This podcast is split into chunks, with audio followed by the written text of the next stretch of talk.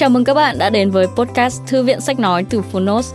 Ở podcast này, chúng tôi chia sẻ phần mở đầu và chương 1 của những sách nói bán chạy thuộc nhiều lĩnh vực và chủ đề khác nhau, được đội ngũ của Phonos chọn lọc kỹ lưỡng. Mong là thông qua podcast, các bạn sẽ tìm thấy những quyển sách phù hợp cho bản thân, kiến thức hữu ích cũng như những nguồn cảm hứng cho đời sống tinh thần và sự nghiệp. Podcast Thư viện sách nói được phát sóng đều đặn hàng ngày. Mời các bạn cùng đón nghe. Và nếu yêu thích nội dung này, hãy tải ngay ứng dụng âm thanh số và sách nói có bản quyền Phonos để nghe trọn vẹn cuốn sách. Ngoài ra, Phonos còn sở hữu hàng ngàn nội dung hấp dẫn khác như tóm tắt sách, ebook, thiền, chuyện thiếu nhi, chuyện ngủ, nhạc chủ đề, vân vân. Còn bây giờ, hãy cùng lắng nghe chương 1 của cuốn sách hôm nay nhé.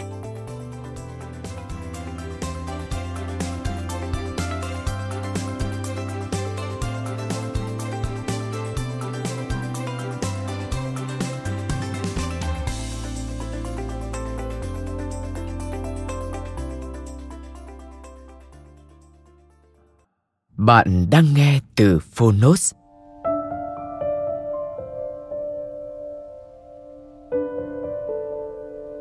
Hồi ký, Gánh gánh gồng gồng.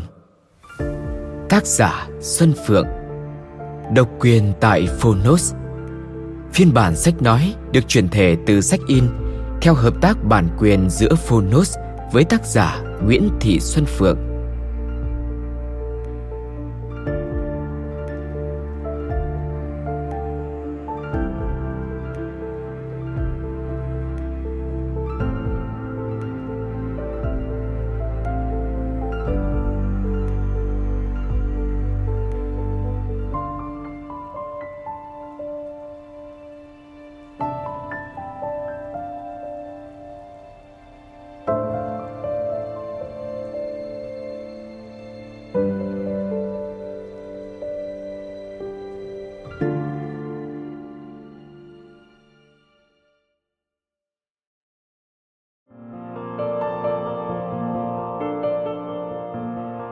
Chào bạn, tôi là Xuân Phượng, tác giả quyển sách Gánh Gánh Gồng Gồng.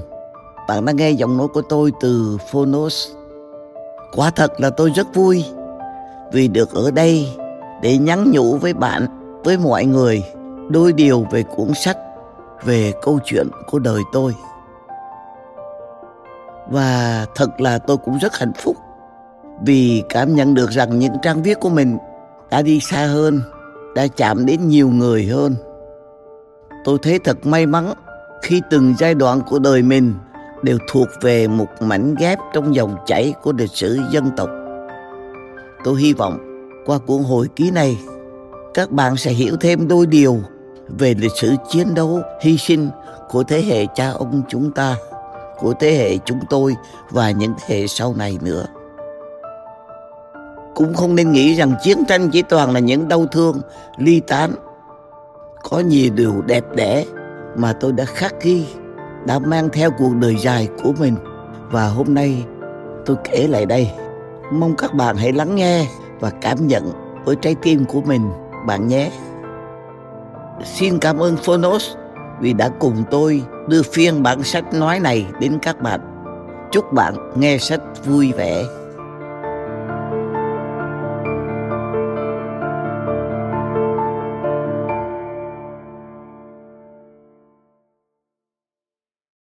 Gánh gánh gồng gồng gánh sông gánh núi gánh củi gánh cành.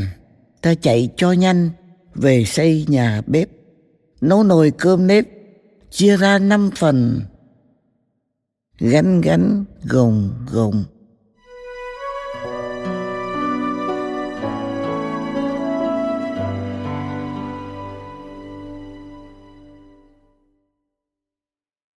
Năm 2001, quyển áo dài, hồi ký viết bằng tiếng Pháp đã được nhà xuất bản Plon in ấn và phát hành tại Paris. Sách đã được dịch ra tiếng Anh, tiếng Ba Lan. Đã 19 năm qua, với bao cuộc đổi thay, đã đến lúc viết lại đời mình bằng tiếng Việt như một món quà tinh thần gửi đến những người thân mến quanh tôi. Mở đầu Con đầu Huế của buổi sáng hôm ấy đã đưa tôi ra xa, xa mãi cái bến đò chợ mai của tuổi trẻ.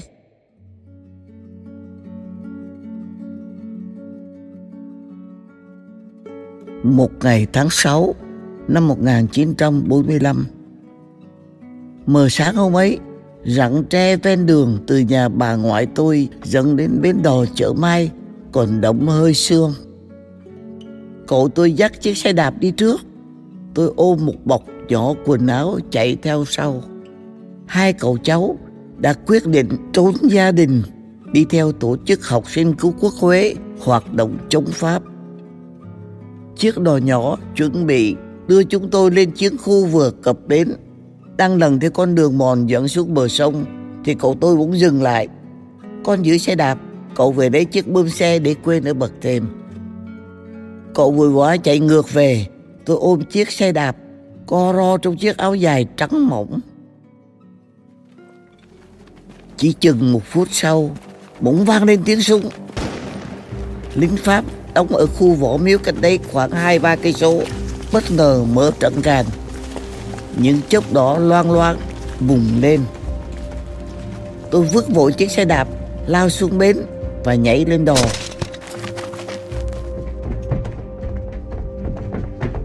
con thuyền gập gáp rời bến tôi chỉ kịp ngoái người nhìn lại chiếc xe đạp nồng chóng chơ bên đường và mờ xa dần hình ảnh cái quán nhỏ của dì trợ tôi lúc ấy còn chưa kịp lên đèn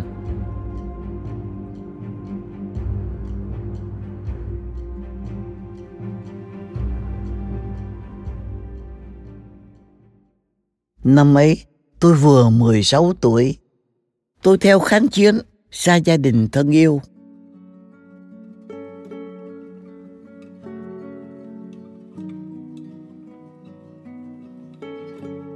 Mùa đông năm 1949, một cái bì thơ chẳng chỉ dấu chuyện tiếp một lá thư rách bươm đã từ quê Huế, không biết bằng phép màu nào và nhờ lòng tốt của những ai đã đến tay tôi giữa rừng già tuyên quang.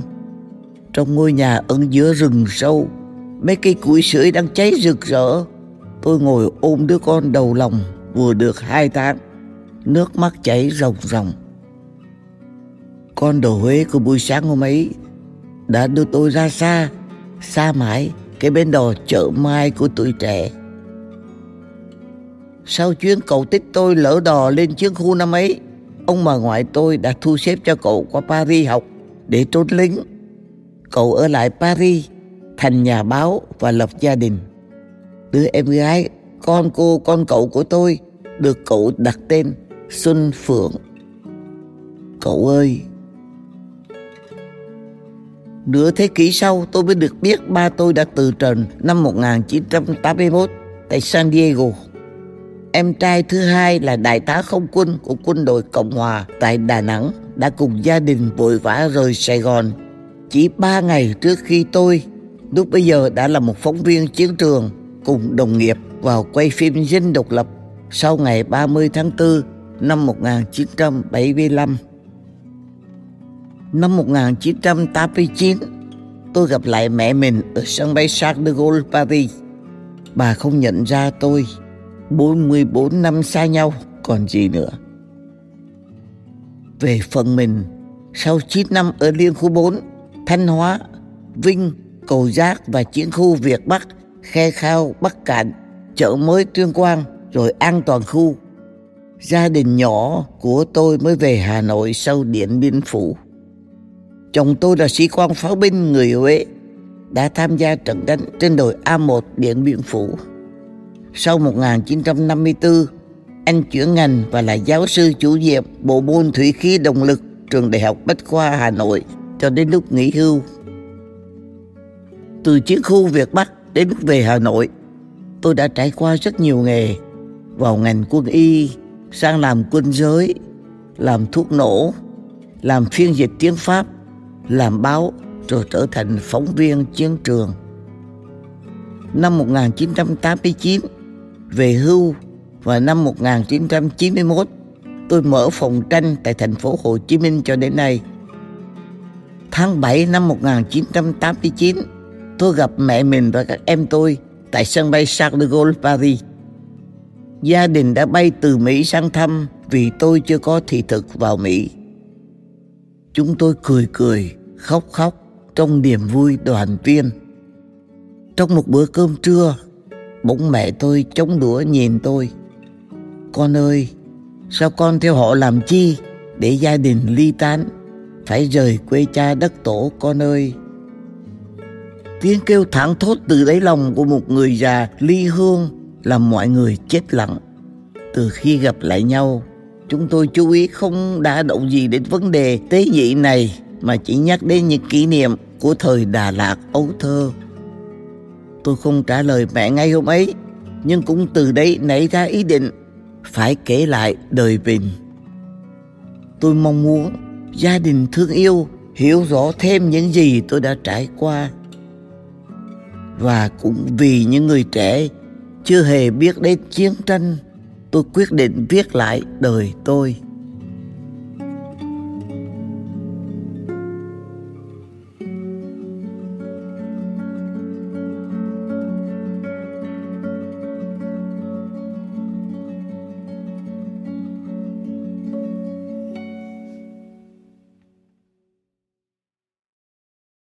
Đà Lạt những năm 1930. Hàng chục cây hồng mai cổ thụ nằm dọc theo khuôn viên nhà trường. Gần Tết, theo từng cơn gió lạnh, hồng mai trải một thảm hoa ngát thơm ngập lối đi. Năm 1929, ba tôi được bổ nhiệm làm thanh tra học chính, kiêm hiệu trưởng trường tiểu học duy nhất lúc bấy giờ ở Đà Lạt. Chúng tôi sống trong một ngôi nhà nằm sau khuôn viên của nhà trường. Hai gốc mimosa hướng thẳng vào phòng ngủ. Vào mùa hoa nở, những cánh hoa mong manh màu vàng nhạt tinh khiết, đêm đêm tỏa hương. Hàng chục cây hồng mai cổ thụ nằm dọc theo khuôn viên nhà trường. Gần Tết, theo những cơn gió lạnh, hồng mai trải một thảm hoa ngát thơm ngập lối đi. Vài ngày một lần, mấy chị em tôi ra vườn và đem về những bó hoa hồng, hoa cẩm chứa, hoa violet, hoa cẩm tú cầu cùng những giỏ dâu tây chín mọng còn đẫm sương. Mỗi chủ nhật, ba má tôi cùng bạn bè Đà Lạt cho cả lũ chúng tôi đi đến thác Cam Ly vào rừng hái nấm. Buổi tối hôm trước, bác bếp đã chuẩn bị đủ món để trưa hôm sau cả nhà ăn trưa giữa rừng, rồi tắm suối, rồi cưỡi ngựa.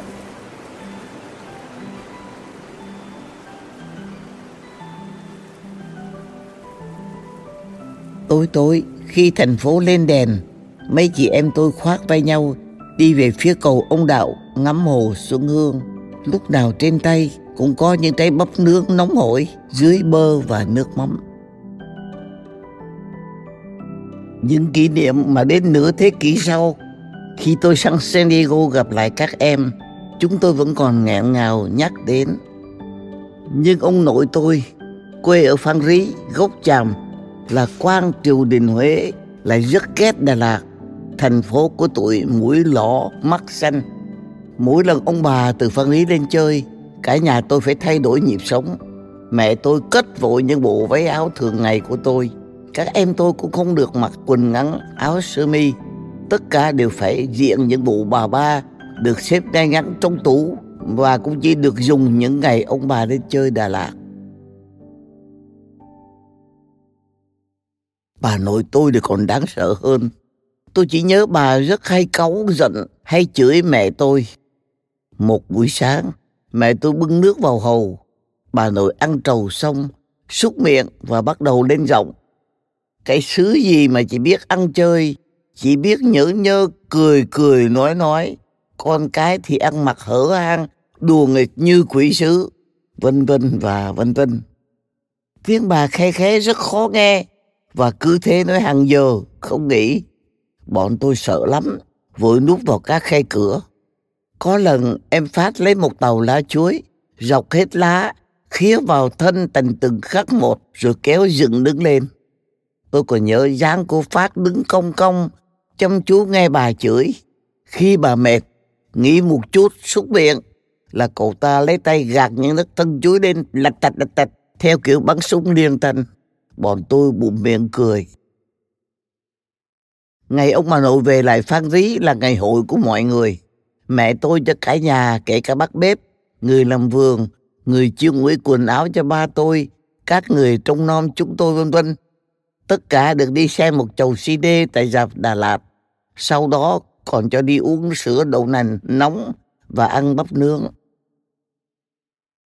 Ông bà ngoại tôi thì để trái lại. Mỗi lần ông bà lên chúng tôi vui hớn hội. Bà ngoại đem mít vườn, thơm vườn, nhãn vườn. Ông ngoại cho phép chúng tôi sờ chòm râu bạc đẹp như một ông tiên. Và trong bếp thơm lừng mùi cá bún kho tiêu, mùi nem nướng mà bà ngoại dạy cho bác bếp làm. Tuổi thơ Đà Lạt đẹp đẽ, khó quên, cứ thế trôi qua. Cậu Hiển Một hôm, mẹ tôi gọi cả nhà lại, cho đóng tất cả các cổng và cửa ra vào. Ba tôi nghiêm nghị ngồi vào bàn. Mẹ tôi dặn, hôm nay cậu hiện lên ở với nhà mình. Tất cả không ai được nói với người ngoài là có cậu ở đây. Ma tà mà nó biết và bắt cậu thì tụi bay chết hết. Tôi hoảng hồn nhìn người cậu lần đầu tiên được biết tên biết mặt. Cậu gầy gò, tóc hơi xoăn, mắt rất to, đứng im lặng ở một góc nhà. Tôi chạy theo anh Đương, người hầu thân cận của ba tôi. Anh Đương thì thào, cậu Hiến hoạt động chống Tây ở tỉnh Sài Gòn. Mật tháp nó lùng bắt nên cậu chạy trốn lên đây đấy. Tôi chỉ biết có vậy và vài ngày sau cũng không gặp cậu nữa. Tôi quên luôn cái chuyện ấy. Cho đến kỳ nghỉ hè năm tôi 13 tuổi, ba tôi có một sở cà phê ở La Ba, cách Đà Lạt chừng 90 cây số. Những dịp nghỉ hè, chúng tôi được về La Ba, tha hồ lội suối, bắt cá, đào măng, cưỡi ngựa và không phải dính đến sách vở nữa. Tôi gặp lại cậu Hiển ở đây. Cậu cho biết là ba tôi đã đưa cậu vào đây. Cậu hiền lành, ít nói và nhất là rất chiều tôi. Một hôm, sau một buổi đi câu, cậu dắt tôi băng qua suối đến một túp lều. Lều tối om, lờ mờ bóng một người đang tựa lưng vào vách nứa. Anh ta cố đứng dậy chào, cậu tôi đưa một bọc cơm nắm, anh ta vồ lấy nhai ngon lành. Cậu tôi chỉ vào một bàn chân sưng phù đầy máu mũ hôi thối. Anh này làm cu ly ở sở, trong khi đào đất không may bị cuốc vào chân, không thuốc men và bị đuổi về. Tôi choáng váng, làm sao bây giờ hả cậu? Con lén về, lấy cái túi cấp cứu ở trong tủ rồi ra đây ta tính. Tôi đi như chạy về nhà, lén mở tủ, lấy túi thuốc và giấu dưới gầm giường. Sáng hôm sau, và nhiều ngày sau đó cậu cháu tôi săn sóc vết thương cho anh ta. Dần dần vết thương thành sẹo, anh đi đứng được và lại xin vào làm trong sở cà phê. Có lần thấy anh, tôi chạy lại gần. Anh nháy mắt nhìn tôi mỉm cười. Tôi vui mừng hết cỡ. Buổi tối trước khi rời La Ba, cậu Hiển ghé tay tôi. Ba má con thuê người mọi ở đây giá rẻ mạt mà lại bỏ mặt kệ họ sống chết ra sao không cần biết. Như vậy gọi là bóc lột đấy con ạ. À. Tôi mới 13 tuổi đầu, hoàn toàn sống trong vòng tay của ba má. Nào tôi đã hiểu gì đâu.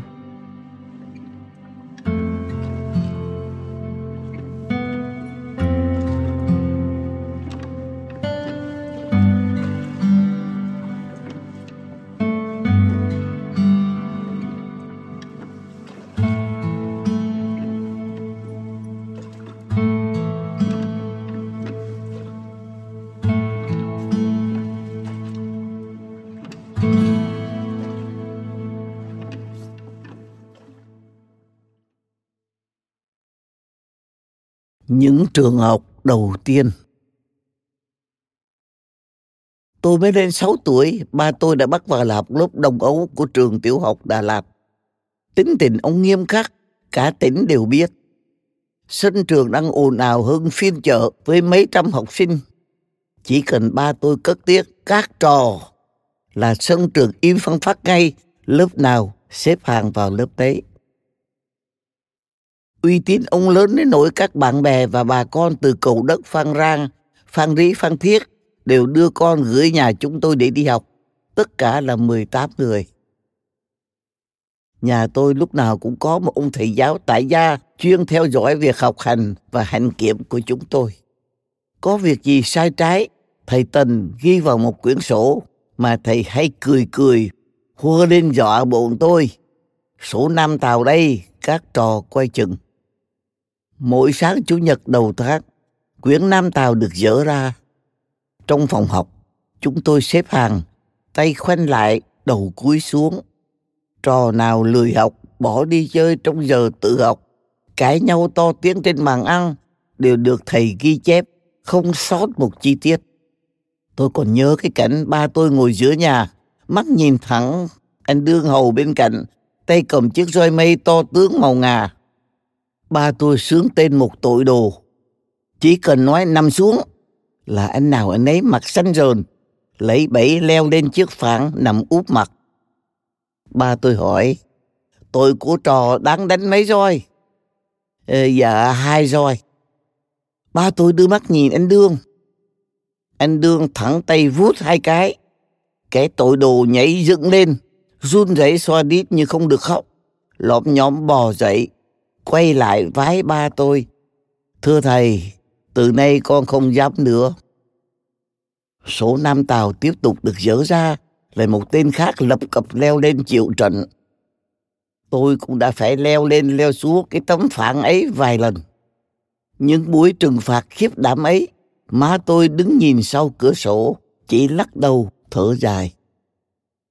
Nhờ vậy, tuy nhà có đến trên hai chục trẻ, nghịch hơn quỷ sứ, mà giờ ăn, giờ nghỉ, giờ đánh ping pong, giờ đánh bia, giờ tự học, đâu vào đấy. Thầy Tần rất mê đánh ping pong, nhưng đánh rất kém.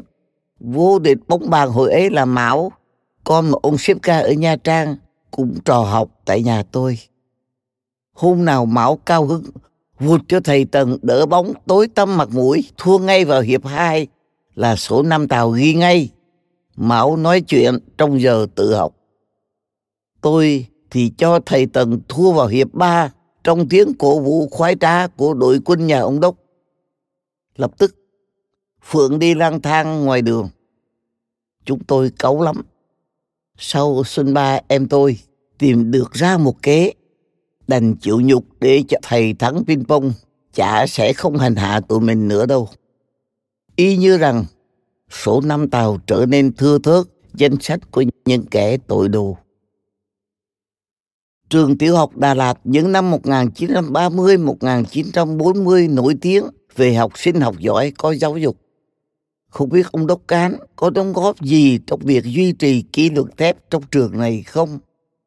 Tôi còn có một anh bạn học cùng lớp, học giỏi hơn tôi, anh Phạm Khắc Lãm. Sau này anh lại tổng giám đốc đài truyền hình Việt Nam cho đến lúc về hưu. Không hiểu anh còn nhớ hình ảnh của ông Đốc Cán không? tôi tốt nghiệp trường tiểu học Đà Lạt. Được má tôi đưa đến hiệu cô Suzanne cho uốn tóc, niềm mơ ước của tất cả các cô bé Đà Lạt thời ấy. Một buổi sáng, má tôi diện cho tôi một bộ váy áo đẹp nhất, được may đo tại hiệu Lê Sizodor là những cây kéo vàng. Và ba tôi chở một mình tôi lên xe hơi hướng đến thác Cam đi. Tôi phơi phới ngồi trong chiếc xe hơi duy nhất của Đà Lạt thời ấy quần áo mới, lại được đi chơi một mình với ba. Nào ngờ, ông không vào thác cam đi, mà đưa tôi đến một ngôi trường rộng mênh mông nằm giữa một khu rừng thông biệt lập. Từ sân trường, một bà nữ tu áo dài đen trùng đến chân, một chiếc khăn hai màu đen trắng trùm từ trác phủ đến nửa lưng, tươi cười đón cha con tôi. Chúng tôi cùng đi xuống lưng chừng đồi, và một lớp học nằm giữa những hàng thông cổ thụ. Một bà nữ tu khác đang ngồi trong lớp. Ba tôi chào hai nhà nữ tu, quay lại dặn tôi, gắng học cho giỏi, rồi gấp gáp đi thẳng đến chỗ đậu xe. Bà giáo dắt tay tôi vào ngồi hàng ghế đầu. Tôi nhìn quanh, toàn những nữ sinh Pháp trạc tuổi tôi. Bà đọc một bài chính tả, trình độ tiếng Pháp của tôi lúc bấy giờ chỉ lanh quanh vài chữ ngô nghê. Bà này đọc quá nhanh, cứ ríu rít như chim, thật không hiểu bà ấy đọc cái gì. Nhưng tôi vẫn cúi xuống, nghe gì viết nấy, mồ hôi tay diện cả trang giấy. Chiều hôm ấy, ba tôi đến đón, tôi khóc thảm thiết trong xe lạy ba, ba đừng cho con đi học trường Pháp. Ba tôi im lặng và lái xe đến cửa hàng xe đạp của bác Cam ở đầu chợ Đà Lạt. Con học giỏi, ba má cho con một chiếc xe đạp. Con ngồi lên cái nào là ba mua cho con cái đấy. Tôi tưởng mình nằm mơ. Cha ơi, một chiếc xe đạp của riêng mình. Tôi nhảy tót lên một chiếc xe màu vàng chói, nhãn hiệu Saint-Etienne. Chiếc xe đạp được chở về nhà, các em tôi ùa ra. Thầy Tình cũng chạy đến. Hắn có biết đi xe đạp đâu mà mua. Má tôi đáp ngay, tôi nhờ thầy tập cho hắn. Sáng hôm sau, ba tôi lại đưa tôi đến trường. Được xe đạp sướng mê, nên tôi quên việc phải khóc để xin ba không đi học. Đến lớp, bà giáo trả vợ chính tả Đến tên tôi bà mở vở và dơ cao lên trước cả lớp. Đời tôi chưa bao giờ được cười nhiều như thế này. Em viết một thứ tiếng không ai có thể hiểu nổi. Tôi mở vở, một con zero to tướng màu đỏ với những dấu hỏi, những chấm than chằng chịt đè lên mỗi chữ viết của tôi. Cả lớp cười ồ lên. Tôi đứng trân người, không khóc nổi. Buổi học đầu tiên trong ngôi trường dạy bằng tiếng Pháp đã xảy ra như thế. Thầy Tần tích cực tập cho tôi đi xe đạp. Mất mấy buổi đầu trật đầu gối, toát móng chân, tôi thành thạo đạp xe, ngày ngày ba cây số đến trường. Sau này, bà giáo nữ tu kể lại lý lịch ngôi trường. Bà Nguyễn Hữu Thị Lan, con gái một miền chủ giàu có ở Đà Lạt, đã học tại trường Couvent de Giorgio, nữ tu viện của những loài chim ở Paris. Khi về nước, trở thành Nam Phương Hoàng hậu, vì yêu thích cách giáo dục của trường này, bà tình nguyện hiến 12 hecta đất đồi thông cổ thụ ở ngay gần thác Cam Đi để mở một ngôi trường tương tự. Các giáo viên đều là các nữ tu bề trên, trình độ học vấn từ tú tài đến tiến sĩ ở Paris. Trường chỉ dành cho nữ sinh, đại đa số là con em các quan chức, các chủ đồn biện Pháp đang làm việc tại Việt Nam. Hoàng tử Bảo Long và ba công chúa đều học ở trường này. Trong 300 học sinh, có khoảng 20 nữ sinh là con em các gia đình có thế lực ở Việt Nam, Campuchia và Lào. Tôi thì cũng chỉ lao đao vất vả vào năm học đầu tiên.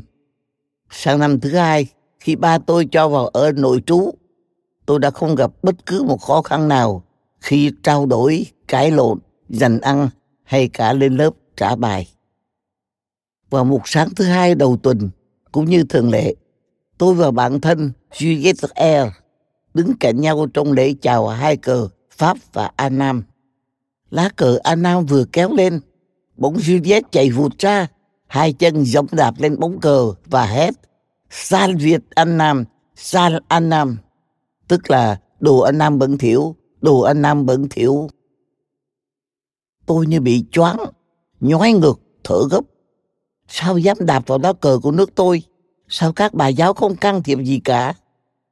Ngày hôm ấy, tôi xin đổi bàn khác, cố tình tránh mặt Juliet. Cô ta mấy lần tìm gặp, ngạc nhiên về sự tuyệt giao của tôi. Tôi ghét mấy thằng bồi, chứ có làm gì để bạn phật ý đâu. Bạn đâu phải là loại người Anh Nam đó. Tôi không biết cãi lại, chỉ tức đến nghẹn nọng, chảy nước mắt. Chủ nhật, tôi về nhà mét với ba. Không ngờ ông mắng lại tôi. Đừng có nhiều chuyện, nó có nói gì đến con đâu mà giận. Thêm vào đấy, lời cậu Hiến nói với tôi dạo ở La Ba. Gia đình con sống không biết nghĩ đến người khác. Làm tôi lờ mờ nhận thấy rằng cuộc sống của mình, của gia đình mình không êm đềm, nhẹ nhàng và vô tư như mình tưởng. Năm 1942, do bất đồng với viên công sứ Pháp ở Đà Lạt, ba tôi bị chuyển từ Đà Lạt về quê hương Phan Rí, một nơi khô cằn quanh năm khí hậu nóng bức. Dù được thăng chức lên làm hướng đạo miền Trung, ba tôi không bao giờ khuấy khỏa được việc thuyên chuyển này. Cả gia đình cùng về Phan Rí, riêng tôi phải ở lại Đà Lạt học tiếp. Ba tôi gửi tôi vào nhà cô giáo Lệ, một cô giáo ở trường tiểu học Đà Lạt. Ngày ngày tôi lại đạp xe đến trường, xa cha mẹ, xa các em.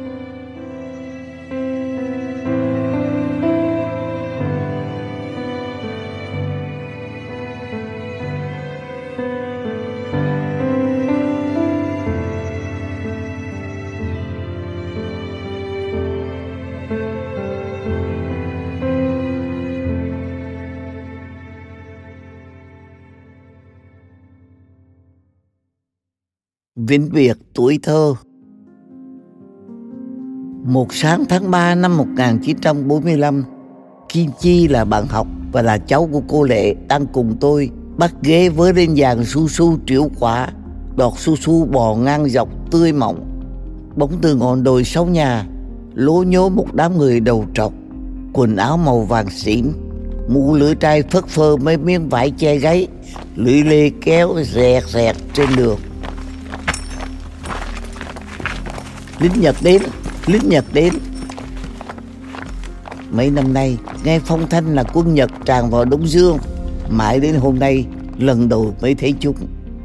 Chỉ ngay hôm sau là có tiếng xì xa xì xô những con ngựa thở phi phò, những khuôn mặt hung tợn lạnh lùng, những thanh kiếm dài kéo lê của chúng đã đầy đường phố vốn rất yên tĩnh của Đà Lạt.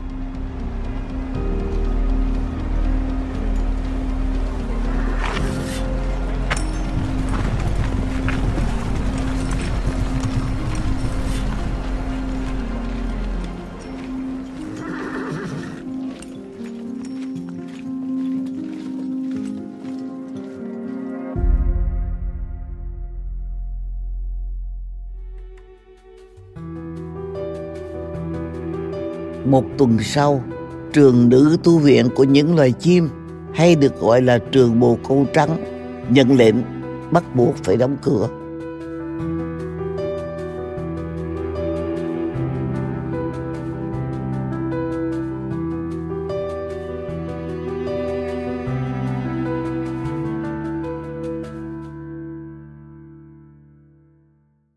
Cứ tưởng rằng sau 50 năm xa trường bồ câu trắng, bạn bè thuở ấy sẽ mãi mãi không bao giờ gặp nhau. Cuộc kháng chiến chống Pháp đã thay đổi mỗi cuộc đời.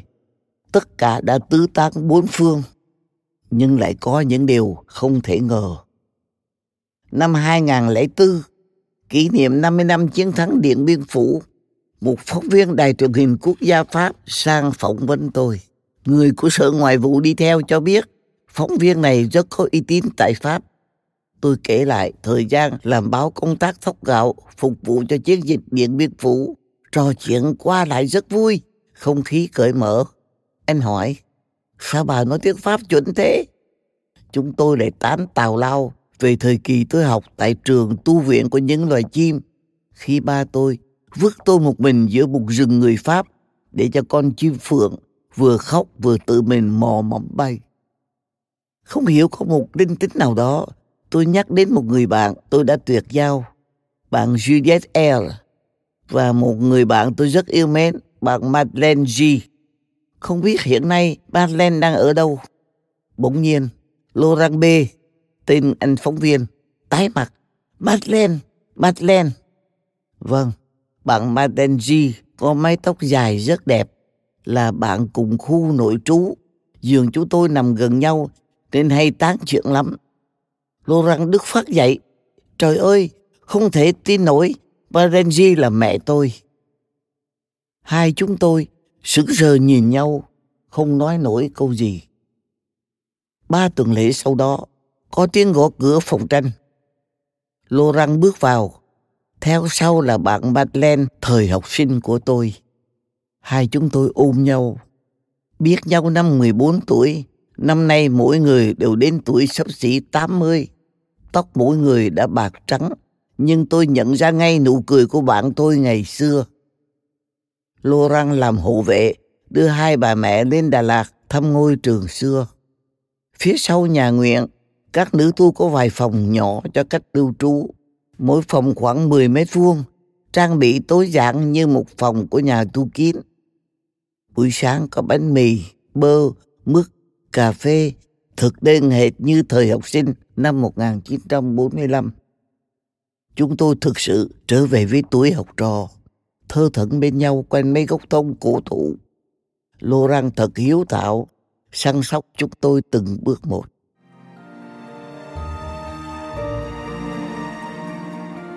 Đầu năm 2005, tôi tổ chức triển lãm tranh tại Paris. Madeleine cùng chồng đã lái xe trên 800 cây số đến Paris và cùng hai vợ chồng Laurent đến với tôi. Rồi tôi đến nhà Laurent cùng vui như bữa cơm gia đình. Từ đấy tôi có một gia đình thứ hai ở Pháp. Năm 2018, tôi tổ chức triển lãm tranh tại thành phố Tours. Anh Pierre, chồng Madeleine quá lớn tuổi, không đi được. Madeleine cũng vào tuổi 89 như tôi, đã đến cùng một chị bạn. Chúng tôi lại díu dít chuyện trò, lại cứ nhìn nhau mà cười trong hạnh phúc.